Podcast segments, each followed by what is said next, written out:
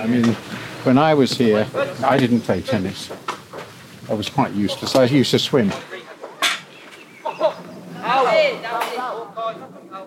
So I'm sitting just by the War Memorial at University College School, which is where I was from the age of about 13 to 18, right next to the tennis courts, looking over the school. It brings back many, many memories.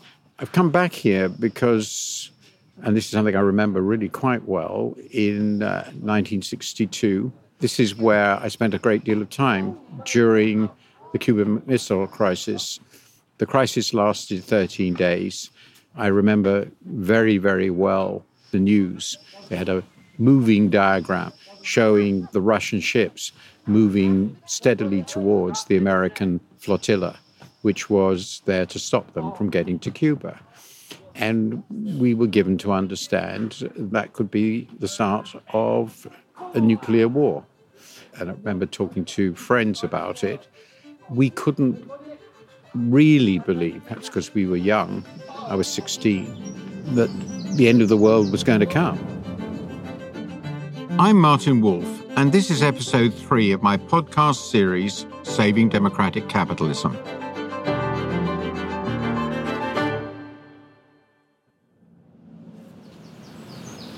It's important to remember that in the early 60s, the Soviet Union seemed an immensely potent rising power. The general belief was that its economy was growing faster than the US. It had successfully launched just a few years earlier Sputnik, which took the Americans hugely by surprise. It had a vast land army in Germany, poised, it was felt, to attack. And famously, Khrushchev said about that time that we will bury you. And it didn't seem implausible. So there was a very strong feeling that democracy was really threatened by this immense Soviet juggernaut. And it was quite easy to feel alarmed. It's interesting the ways in which it's similar to and different from today. In this series, I'm looking at how we are once again living through a period of history when democracy is in decline and autocracy in the ascendant.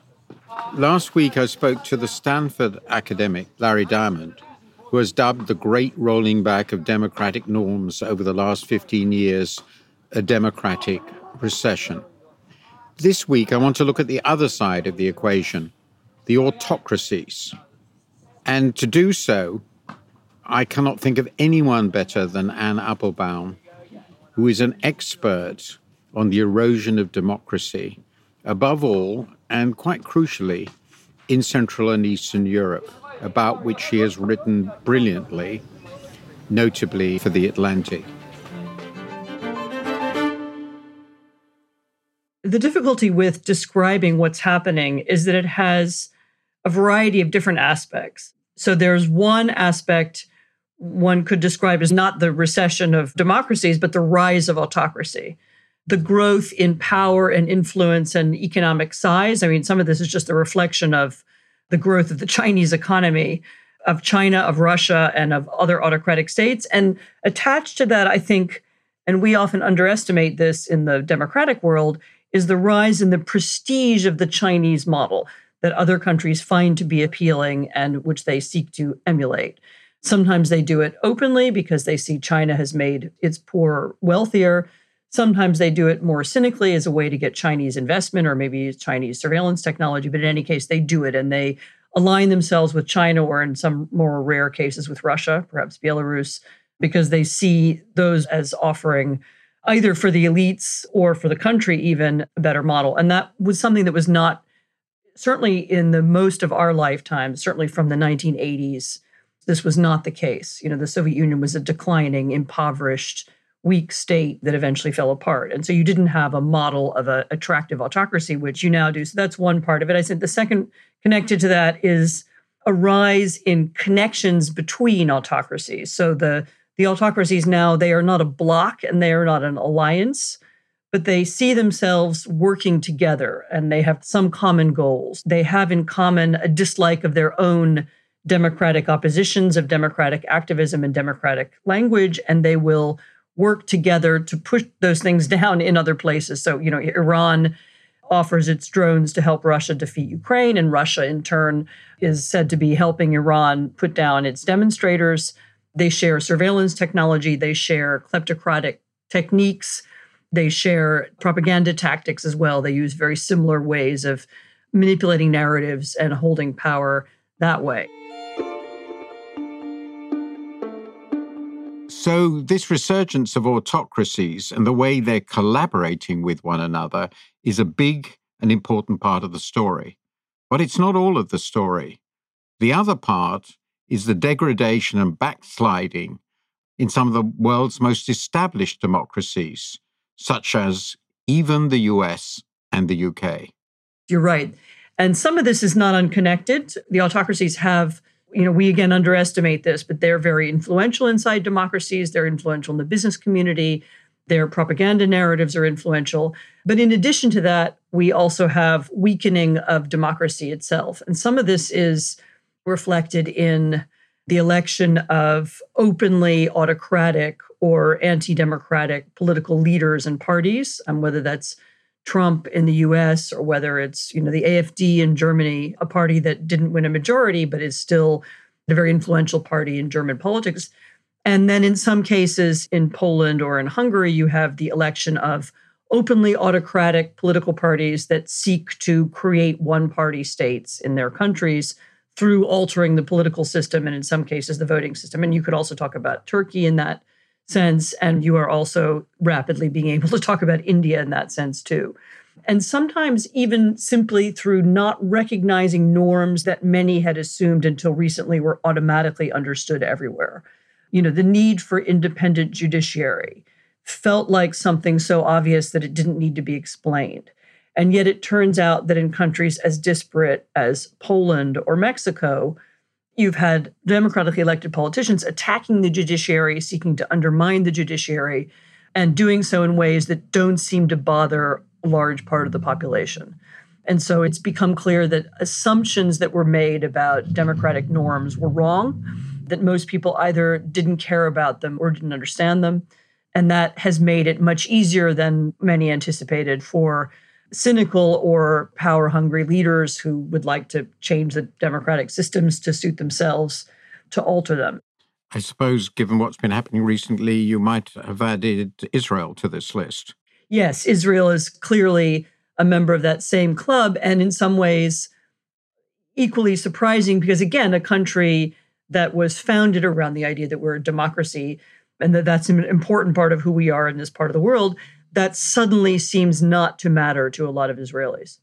I was thinking as you set out the current appeal of the authoritarian model back to the 30s, when there were two, uh, in some ways, I might say, even more impressively authoritarian models embodied in major states fascism, particularly Nazism, and the Soviet Union under Stalin.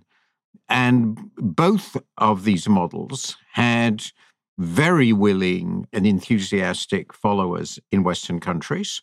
On the left, famously so, with many people greatly admiring the success of the Soviet model, and on the right, with many people admiring what Hitler had done and his success in creating the rebirth of the German economy from the Great Depression. Would you say those parallels actually have meaning now?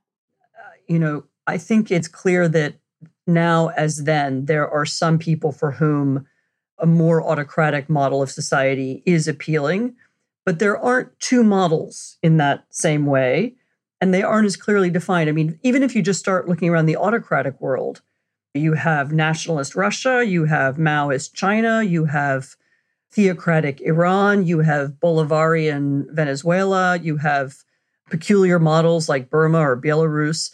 None of them has a clear ideological appeal, except I mean, maybe to tiny groups of people in the Western democracies. I, you know, there's a very small group of people on the far right who admire Putin's Russia. Uh, maybe, maybe an even smaller group of people in America who admire the current Chinese system and, and seek to emulate it, but they're really fractional.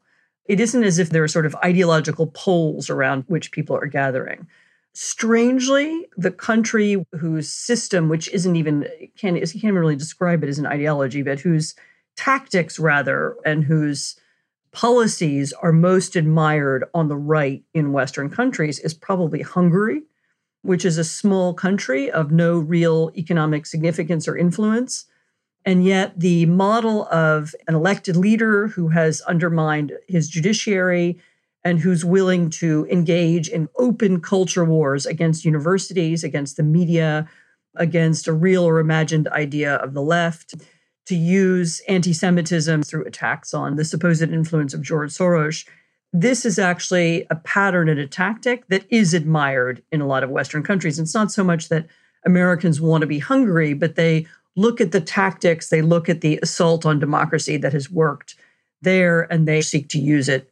The best example of this is Ron DeSantis, the governor of Florida, who's launched this very strange culture war in Florida against some children's books, against the Disney Corporation.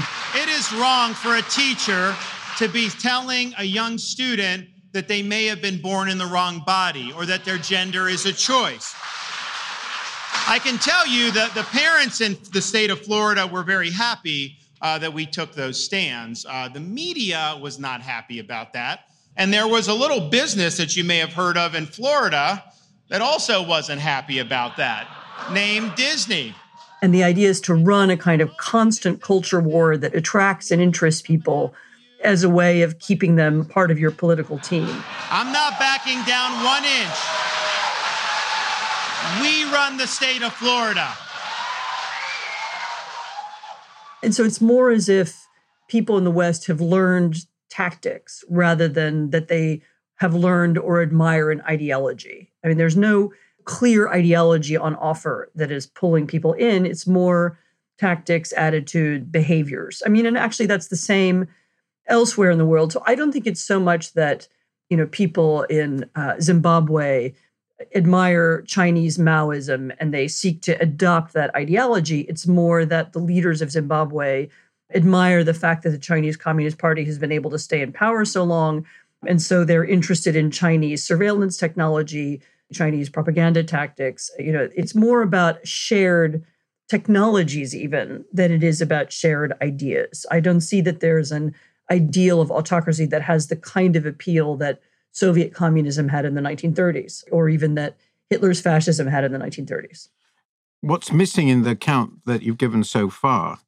What's missing is a sense of why now? What's been going on that explains the rise of autocratic practices, admiration for autocracies, and the loss of belief in democracy in countries like the US and UK, almost the canonical examples of consolidated democracies. And yet, as you pointed out, and I've written about recently in my own book, there's a very widely recognized reality that this belief in democracy is gone. Now, you pointed to the example, and that's the one way in which the parallel with the 30s sort of works, in that China has established that autocracy sort of works but the interesting point is basically none of these autocracies have tried to replicate the bits of the Chinese model that actually do work because they don't understand it and they don't seem to care very much about performance in that way. So even that attraction must be limited. So I think we have to answer why this is happening. And I think there are three ways of accounting for it, which one can imagine. One, which I think is very much present in your own writing, is that a number of somewhat disappointed, power hungry individuals, mostly rather mediocre, realized that this was the bandwagon to get on for personal advancement. I mean, nothing more characters of humanity than personal ambitions. And you describe some of these people extremely well. The second complementary view is that we have gone through vast social and economic upheavals in the last half century, the transformation of the post Soviet empire, and including in Central Eastern Europe, the upheavals caused by Reaganism and Thatcherism, the free market, globalization, and all the rest of it. And crucially, social transformations associated with women's rights, homosexual marriage, what is sometimes called transgenderism, and so forth. All these upheavals have made people desperate, ordinary people, for stability. And that has been anchored in a desire for social stability. And the reactionary politicians have seized upon that. And then finally, there is a view, which I've, I suppose I've advanced, that the downward mobility economically and so inevitably, because economics is so important socially and culturally, of the middle class and the upper working classes caused in significant measure by economic failures, the Great Recession, and so forth, has exacerbated this deep distrust of the established institutions of our societies and the people who run them, and the desire to have something different led by a friendly demagogue, a friendly autocrat who seems to be on their side. I would emphasize I don't think these last two explanations, social and cultural and economic, are mutually exclusive, but I there is a question of primacy. In any case, What's your story about why are we seeing this now in so many places, including absolutely crucially the historic bastions of democracy, the US and UK? So I think that the unifying word here that links together those three aspects that you've just described is disappointment. Disappointment with the way society has turned out in some cases, disappointment with the kind of cultural and particular, I don't know, sexual and social changes that you've described. In some cases, it's personal disappointments, um, and this sometimes explains the behavior of particular individuals who join on to an autocratic political movement or leader because they see it as a way of achieving success or in some cases getting revenge on people they don't like in america we call this owning the libs you know and then there's a component of economic disappointment as well. I think it's difficult to overgeneralize. I mean, we come down to a, an argument about whether the cultural factors or the economic factors are more important. And I know from your book and from your writing that you think the economic factors are more important. And I don't disagree. I just think that they're hard to separate, and focusing on economics makes it hard to understand particular places. And as an example, I'm going to give you is Poland which is a country that over the past 30 years was an outstanding example of economic success. And it was not merely the success of the richest people. I mean, there it is true that some people got a lot richer a lot faster. But if you look at the society overall, almost everybody was more successful than their parents and certainly their grandparents. And so you cannot tell a story about economic failure. You need a different explanation for Poland, which is a country where an openly autocratic political party, one that now uses a kind of combination of state media plus the prosecutor's office to persecute and go after its political enemies in a very ugly manner, familiar from autocracies rather than democracies. The only way you can explain the attraction of that is through some kind of cultural moment. And the best way to explain it is through disappointment and anxiety created by rapid change and I saw this in Poland in the 1990s, that for a lot of people, rapid change itself, whether it was change for the better or for the worse, was disorienting. So if you grew up in a small town or even a large city in Poland in the 1970s or 1980s, the world of your childhood was completely gone by the 2000s. An LGBT plus rights march in Białystok, eastern Poland, descends into chaos as counter demonstrators attack.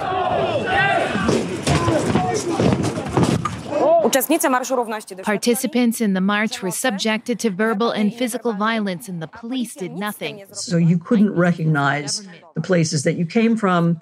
Your children had a childhood that seemed totally alien to your own. Friends of mine, very successful friends of mine in Poland, have said this to me that their their children's interests and possessions and behavior are so different from their own that they hardly recognize them. And you've been through that kind of extreme rapid change, and that was a change on all of those economic, social, demographic. For some people, even if they're richer personally, at the end of it, they experience a sense of loss. You know, they fear, you know, we have lost the world that we remember. And then they develop this very powerful sense of nostalgia, you know, and that, you know, we want it back. You know, we actually need to destroy or attack or undermine the institutions of the present in order to bring some of that back. And the appeal of that very powerful nostalgia is something you see in in Poland, but you see it very powerfully in Britain, in the US, and you see it elsewhere as well. It's almost as if the pace of change, and I would say in particular, the changes in the way that we get and process information. Most of us now live in a world where we're constantly changing news, constantly new information, and in many democracies, constant sense of conflict and contradiction. So all around us, people are yelling at each other the whole time. And a sort of distracting different versions of reality are available at the tap of a keyboard. You know, I can hear one version of events, you know, on one channel, and then I can hear exactly the opposite on another channel. And this sense of living in a time of chaos and contradiction, I think, leads many people to desire one homogenous solution. You know, we just need one leader, we need one voice um, we need to make all these other people shut up. And you can hear, by the way, some of this on the left as well as the right. We need to agree about reality and we need to make our opponents silent because it's only when we have this kind of silence that we feel reassured. And, I, and I'm not saying that everybody feels that. Some people are invigorated and excited by a world in which there are many new opportunities, in which things are constantly changing. For other people, that's very threatening. And I think that it's the growth of that kind of nostalgia that is part of the explanation for, as I said, the rise of autocratic and sort of openly backward looking political parties and movements that talk about the past as a thing that needs to be brought back and revived. I think we have actually a large agreement because disappointment and nostalgia are very much themes that I also write about. This raises a couple of questions. The first is uh, actually a genuine puzzle. I tend to the view, which has been best captured in Robert Gordon's wonderful book on the history of economic growth in the US, that for the West, and I'm really talking particularly about Britain, America, and Western Europe, the second half of the 19th century and the earlier part of the 20th century on till 1960, 1970, through all the economic political upheavals was a period of simply staggering economic and social change. A society that had been predominantly rural and agricultural became industrial and urban. The new working class was formed as a major political and economic force. There was tremendous social conflict, and in some cases, this led to authoritarianism or strengthened it. This is clearly true. But the dominant political demands of those times, and ultimately successful ones, were for widening the suffrage, which was sort of basically achieved in most countries in the first half of the 20th century with enfranchisement also of women, the universality of political rights, and ultimately the emergence in different forms the New Deal in America, social democracy in Europe, and a completely new compact between the society and the economy and the state. And the upheavals, I would say, were socially, economically, really fully comparable to what has hit us, at least in the last half century. So I'm genuinely puzzled by the reality that the response to the first set of shocks with the very important exception of the interwar years, but the, First World War and the Great Depression played such a huge role there, was essentially towards emancipation and democracy. And now it's the reverse.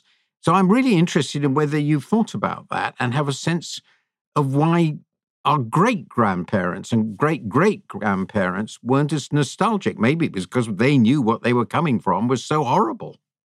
So, one is you're right, the past experience was different. I would say, secondly, I mean, we just talked about the huge appeal of Soviet communism and various different versions of fascism in the 1930s. And you could argue, certainly, fascism was openly about nostalgia, and communism was a little bit different, but it certainly talked about smashing the present in order to get to a better future. And so I think that while America and Britain avoided both of those two traps, they were extremely powerful. We had very important political movements in both those countries, and of course, all of Europe. eventually fell victim to those movements one way or the other. And so I'm not sure that we did avoid it. And I would say also, in the present, there is a new element, which is the way in which the nature of information also changes these conversations. Even in the 1930s, you didn't have this experience of constant new information coming in all the time. Extremists weren't able to speak to you into your ear or into your cell phone 24 hours a day. Uh, you might encounter them at a meeting on the street corner, or you might pick up a pamphlet, but you didn't have the constant presence of what we used to call extremist ideologies all around you all the time. And I really do think that the change in the information sphere makes a big difference in how people perceive the world. You know, in a way, it's a revolution as significant as the advent of radio, for example, which, by the way, was at the time also considered to be a threat to democracy. I mean, the two people who first really understood how to use radio, one of them was Hitler and the other was Stalin, uh, understood the power of having your voice inside people's homes and why that was different from how politics had been done in the past. Товарищи, соотечественники и соотечественницы, наступил великий день победы над Германией. And the radio was also understood particularly in Britain, as posing a challenge to democracy that has to be overcome. And if you look at the founding of the BBC, it was deliberately created in such a way that it would unite different parts of the country, that it would unite the different classes, that it would be a kind of single voice, that it would create a kind of public sphere where everybody would be able to discuss and debate within a set of democratically decided rules and that democracy would continue because we would have this shared radio space. And that was openly the ideas behind it. Broadcasting is a development with which the future must reckon and reckon seriously. Here is an instrument of almost incalculable importance in the social and political life of the community, in affairs national and international not only do we not have that now, you know, we have almost the opposite. You know, we have a kind of total shattering of the public sphere. We have people living in wildly different echo chambers where they're not able to communicate with one another. We have this extreme polarization, which in effect means that people don't respect one another enough even to debate one another. And it also means that when you have the victory of one half of the polarized society, the other half doesn't recognize their right to rule. I mean, democracy depends on a kind of when you win, you have to preserve all the rules in the way that you found them so that your political opponents might defeat you four years from now. And if you lose, you have to allow the other side to rule in the hope that four years from now you will be able to beat them again. If you lose the belief in those rules, and if you think that your opponents ruling even for four years could be the end of your civilization or that they're traitors or thieves, then it's very hard for you to accept those rules. And so the level of polarization that we have now, I think, is just much more extreme. And it's made possible by technology in a way that it wasn't possible mm-hmm. before. When you talk about Poland or Hungary, these are not countries that have enjoyed any real experience of stable prosperous, functioning democratic rule over lifetimes. These are countries for which the successful period you rightly describe after 1990 was a relatively brief interlude. And as you also said, it created vast changes. So I find the fact of a backlash not terribly surprising. I also recognize that historically, autocracy is the normal way of doing things. It always has been. So democracy is uh, relatively recent and obviously fragile. So we can't be really surprised. And we can't also be surprised that people really want a great leader because that's basically how they've been ruled for most of the history of complex states. But I do think that US and UK are a puzzle. I think they are very different. But in the US, the open flouting of the fundamental norms of politics, particularly the recognition of the legitimacy of election outcomes, which we have seen and embraced by the Republican Party, is quite extraordinary. And to me, quite shocking, such a complete betrayal of what is really the most basic democratic norm. And now, what I'd like to move on to. Can, can, yes. I, can I just inter- interrupt for one second? Yeah. Because I have to tell you, so I, as you know, I live part of the time in Poland and I also live part of the time in the US. And I have to tell you, for me, the, the truly amazing thing is how similar US and Polish politics are. For everything you've just, you know, Poland, completely different history, different demography, different religion, different everything, different geography. And yet, some of the themes in politics are remarkably the same. And that makes me think that part of the explanation has to be in new technology that's affecting people in similar ways, because there is no other reason why the United States and Poland should resemble one another at all. And yet, um, the language of the Republican far right and the Polish far right are remarkably in common, and many of the tactics they've used are similar and work in similar ways.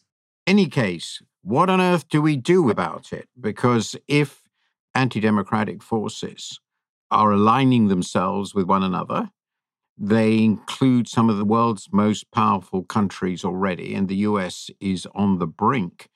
And we haven't even discussed uh, the possibility that Marine Le Pen will be the next president of France, widely believed by many of my French friends. So, is there any hope? Is democracy finished? And if not, what are we going to do about it? So, um, it's a question that needs a range of answers.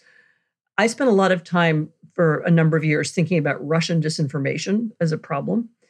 And the more we focused on Russian disinformation, the more I began to understand that that was the surface problem. And the deeper problem was the division and the polarization I've just described and the destruction of what we used to call the public sphere. And so I would argue that a piece of the story is about that. And this is a very difficult thing to fix. And one of the most optimistic people I know, um, Francis Fukuyama, thinks it can't be fixed. If you are as large as Twitter or Facebook or Google, you're more like one of the networks back in the 1950s and 60s, where you really have a major ability to shape the information and the way that people think about things. And I just don't think that that's legitimate uh, in a democracy. You know, take that as a warning. But thinking about how to recreate public conversation, whether it's through alternative forms of social media, whether it's through some form of internet regulation, by which I do not mean censorship or the creation of a ministry of truth, but just a commonly accepted set of rules about transparency of algorithms and so on. There has to be some element of that because that's one of the fundamental pieces of the story that's underlying the problem. Going country to country, there are clearly ways in which democratic political systems set up in the 18th or 19th century are no longer fit for practice. Uh, you know, ways of debating and ways of holding conversations that worked even 30 years ago don't necessarily work now. And so there's another set of answers that has to do with renovating and renewing institutions. Again, very, very difficult, especially in the United States, where you can't even think about constitutional change because it's totally off the table. But you know, you can talk about ranked choice voting, you know, different ways of voting that end up with less polarized outcomes. That's the second piece of the story. And thirdly, you know, I'd be interested to hear what you think. I mean, there may be an economic part of the conversation that is to do with restraining the oligarchy that we've created, especially in America and Britain. I don't know whether it's higher taxes here, you're the expert rather than me, but certainly restraining the influence that the very wealthy have on politics in the US, it's now almost grotesque. I mean, the elections are so expensive. They are so easily manipulated by the donors. Uh, member of the House of Representatives has to run an election every two years. And that means they spend almost their entire time in office fundraising. Changing somehow the relationship of money to politics is clearly a, a third piece of the story. A fourth piece is public education. I mean, one of the things that we discovered in Poland when the ruling party launched its assault on the judiciary was that, as I said, very few people understood what the independent judiciary was, why it was important, why it affected them personally. It turned out there's very poor civic education in schools. And then I would add one other thing, which is the influence of the autocratic world on the democratic world. I mean, I think that pushing back against kleptocracy in all of its forms, in the international sphere, but also the way in which it affects domestic politics and domestic financial practices, ending the influence of Russian and Chinese companies on Western companies, and organizing the democratic world around the fight against kleptocracy will also be a way of reinforcing the ideas around democracy as well. So I agree completely that the role of the plutocracy in the way we run our companies, the way we run our economy, and the way we run our politics has been corrosive. And they have found it quite convenient to form an alliance with what are sometimes called populists, but I would be happier just to call them authoritarian demagogues. But the question I have, which is really where I end with, is is it an implication of your analysis that we should essentially go back to the separation, if it's possible, of our economies, our public spheres, our politics from the autocratic world, and particularly from China and Russia, which will basically turn ourselves back into a siege Western world confronting a hostile autocratic sphere? So I I don't think we're going to have any choice. The separation from Russia has already begun, even to the extent that the gas pipelines that were built decades ago, well before the collapse of the Soviet Union, are not working now. So the cutoff from Russia has already started. You know, China is obviously far more difficult and far more complicated. But if China stays on the course that it's on, and if it continues to talk about threatening Taiwan, and if it continues to actively seek to use its companies and its influence around the world as a way of converting economic into political power, I see a kind of inevitable clash. I mean, it does not have to be a military clash. I'm not saying we have to go to war with China, and I very much hope that that never happens. But I also find it hard to see how the current relationship with China, in which we just treat each other as purely economic partners, can continue. China's military said today it's ready to fight after completing three days of large scale war games that simulated the blockade of Taiwan. China's government has revealed a new crackdown on businesses from the U.S. and other countries.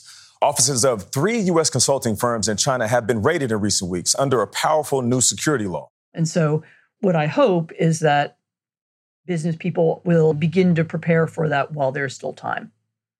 There's the rest of the world. There's India, there's Turkey, there's Africa, there's the rest of Asia, there's the rest of Latin America. I don't want to separate the world into autocratic and democratic camps, which I don't think it is separated into now even the autocratic world has some nuances and it's not a coordinated block and they don't all like each other and they don't all work together at all times. And so I, I would hope that we would continue to be able to work and trade in lots of different kinds of places. I just worry very much, very specifically about the relationship between certainly America and China, but probably America and Europe and China, and whether we shouldn't start planning now for some kind of strategic decoupling, if you want to use that expression, but simply some kind of distancing, because it seems to me that it's going to happen. Let me just go to final question. I don't want listeners to leave thinking that you or I share a vision of despair. So where I end is that despite obvious problems and failures, what I call democratic capitalist societies have all in all been staggeringly successful. They are the richest, on the evidence, happiest societies that have ever existed. They are societies to which vast numbers of people wish to flee to have better lives for themselves and their children. They have weathered enormous storms, and you mentioned the great crisis of the interwar era, even 20, 30 years ago, we were looking at one country after another turning towards democracy. There was a huge explosion of democracies after the fall of the Soviet Union. So it seems to me we should have some optimism that our system can again adjust and adapt to the changed economic, political, and, as you stress, technological forces upon us.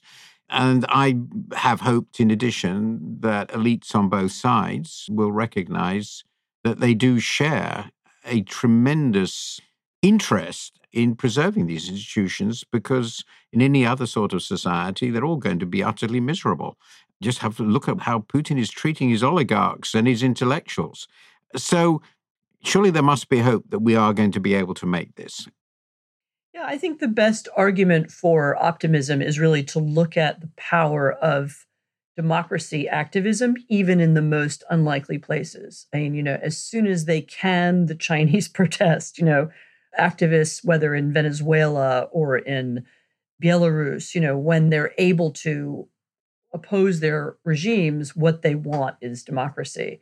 The appeal of the ideas remains universal because the idea of living in a society where everybody is treated equally under the rule of law and where the public has some influence over who leads it remains profoundly appealing. And we've talked most of this last hour, we've been talking about the appeal of autocracy, but the appeal of democracy also remains. And I think we live in a generation, particularly people younger than you and I, live in a time where they don't remember the world not being democratic. And I think as the threats rise, you will see lots of younger people becoming more active and becoming more engaged in the prospect of rescuing or reforming our democracies. And I, I, see it in people younger than myself. And I'm optimistic about the appeal of the idea. You know, the idea goes on being very powerful, even when it's under challenge. I agree completely. And, and it is worth remembering we did defeat fascism and the Soviet Union did collapse. And I actually think the most interesting thing that's happened in the last year is when the Chinese people rose up and protested uh, Xi Jinping's COVID policy collapsed. So I think this great ideal of a society in which all citizens are equal and in which ultimately power is accountable to the people is a, an inspiring one, and we have to believe in it. And I do. Thank you very much, Anne, for this wonderful discussion. It's been, I think, uh, quite inspiring. Thank you very much. I really enjoyed it.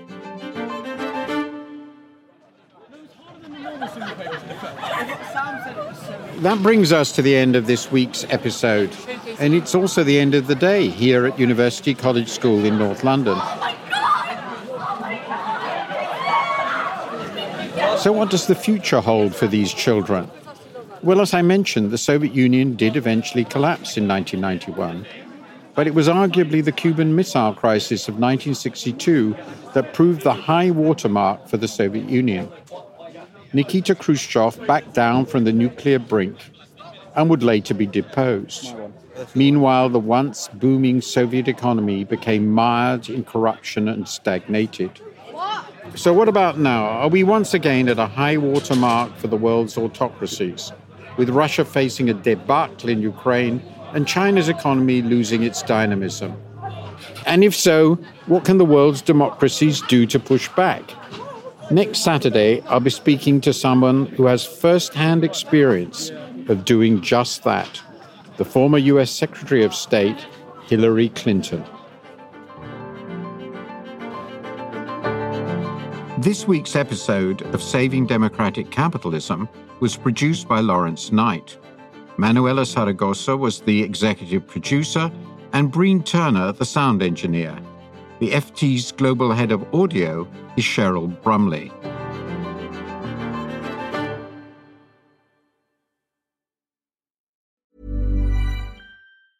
Hi, this is Janice Torres from Yo Quiero Dinero. If you own or operate a business, whether it's a local operation or a global corporation, partnering with Bank of America could be your smartest move.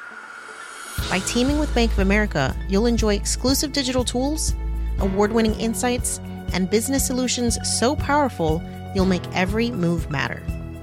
Position your business to capitalize on opportunity in a moment's notice. Visit bankofamerica.com slash banking for business to learn more. What would you like the power to do?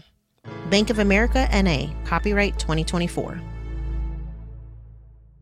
Hi, I'm Daniel, founder of Pretty Litter. Cats and cat owners deserve better than any old fashioned litter. That's why I teamed up with scientists and veterinarians to create Pretty Litter.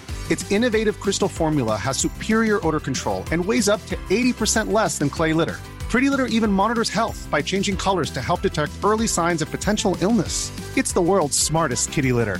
Go to prettylitter.com and use code ACAST for 20% off your first order and a free cat toy. Terms and conditions apply. See site for details.